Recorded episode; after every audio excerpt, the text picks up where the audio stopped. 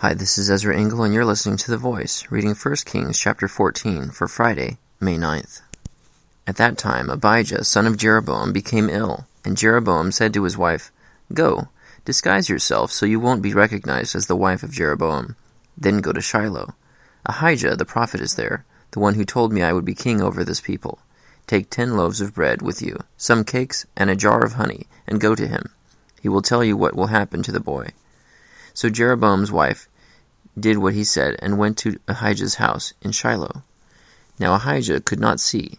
His sight was gone because of his age. But the Lord had told Ahijah, Jeroboam's wife is coming to ask you about her son, for he is ill, and you are to give her such and such an answer. When she arrives, she will pre- pretend to be someone else. So when Ahijah heard the sound of her footsteps at the door, he said, Come in, wife of Jeroboam. Why this pretense? I have been sent to you with bad news. Go tell Jeroboam that this is what the Lord, the God of Israel, says I raised you up from among the people, and made you a leader over my people Israel. I tore the kingdom away from the house of David and gave it to you. But you have not been like my servant David, who kept my commands and followed me with all his heart, doing only what was right in my eyes. You have done more evil than all who lived before you. You have made for yourself other gods, idols made of metal. You have provoked me to anger, and thrust me behind your back. Because of this, I am going to bring disaster on the house of Jeroboam. I will cut off from Jeroboam every last male in Israel, slave or free. I will burn up the house of Jeroboam as one burns dung, until it is all gone. Dogs will eat those belonging to Jeroboam who die in the city, and the birds of the air will feed on those who die in the country. The Lord has spoken.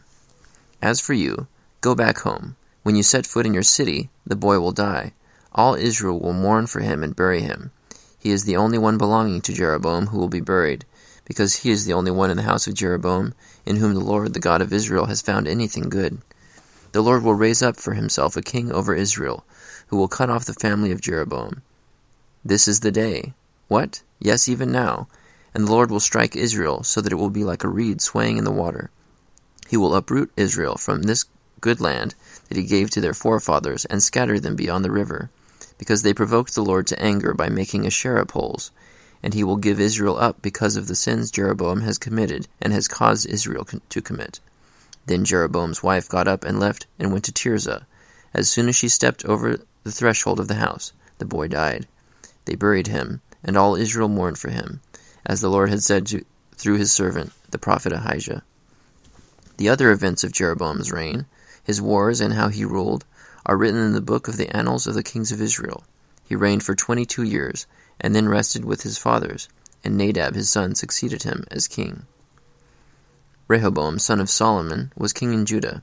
He was forty one years old when he became king, and he reigned seventeen years in Jerusalem, the city the Lord has chosen out of all the tribes of Israel in which to put his name. His mother's name was Naamah; she was an Ammonite.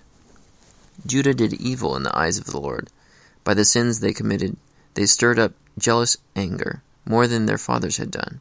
They also set up for themselves high places, sacred stones, and Asherah poles on every high hill and under every spreading tree. There were even male shrine prostitutes in the land. The people engaged in all the detestable practices of the nations the Lord had driven out before the Israelites. In the fifth year of the king Rehoboam, Shishak, king of Egypt, attacked Jerusalem. He carried off the treasures of the temple of the Lord, and the treasures of the royal palace. He took everything, including all the gold shields Solomon had made. So King Rehoboam made bronze shields to replace them, and assigned these to the commanders of the guard on duty at the entrance to the royal palace. Whenever the king went to the Lord's temple, the guards bore the shields, and afterward they returned them to the guardroom. As for the other events of Rehoboam's reign, and all he did, are they not written in the book of the annals of the kings of Judah, there was continual warfare between Rehoboam and Jeroboam. And Rehoboam rested with his fathers and was buried with them in the city of David. His mother's name was Naamah. She was an Ammonite, and Abijah, his son, succeeded him as king. 1 Kings chapter 14. More kings are listed and described here who didn't follow God's will. Thank you for listening to The Voice.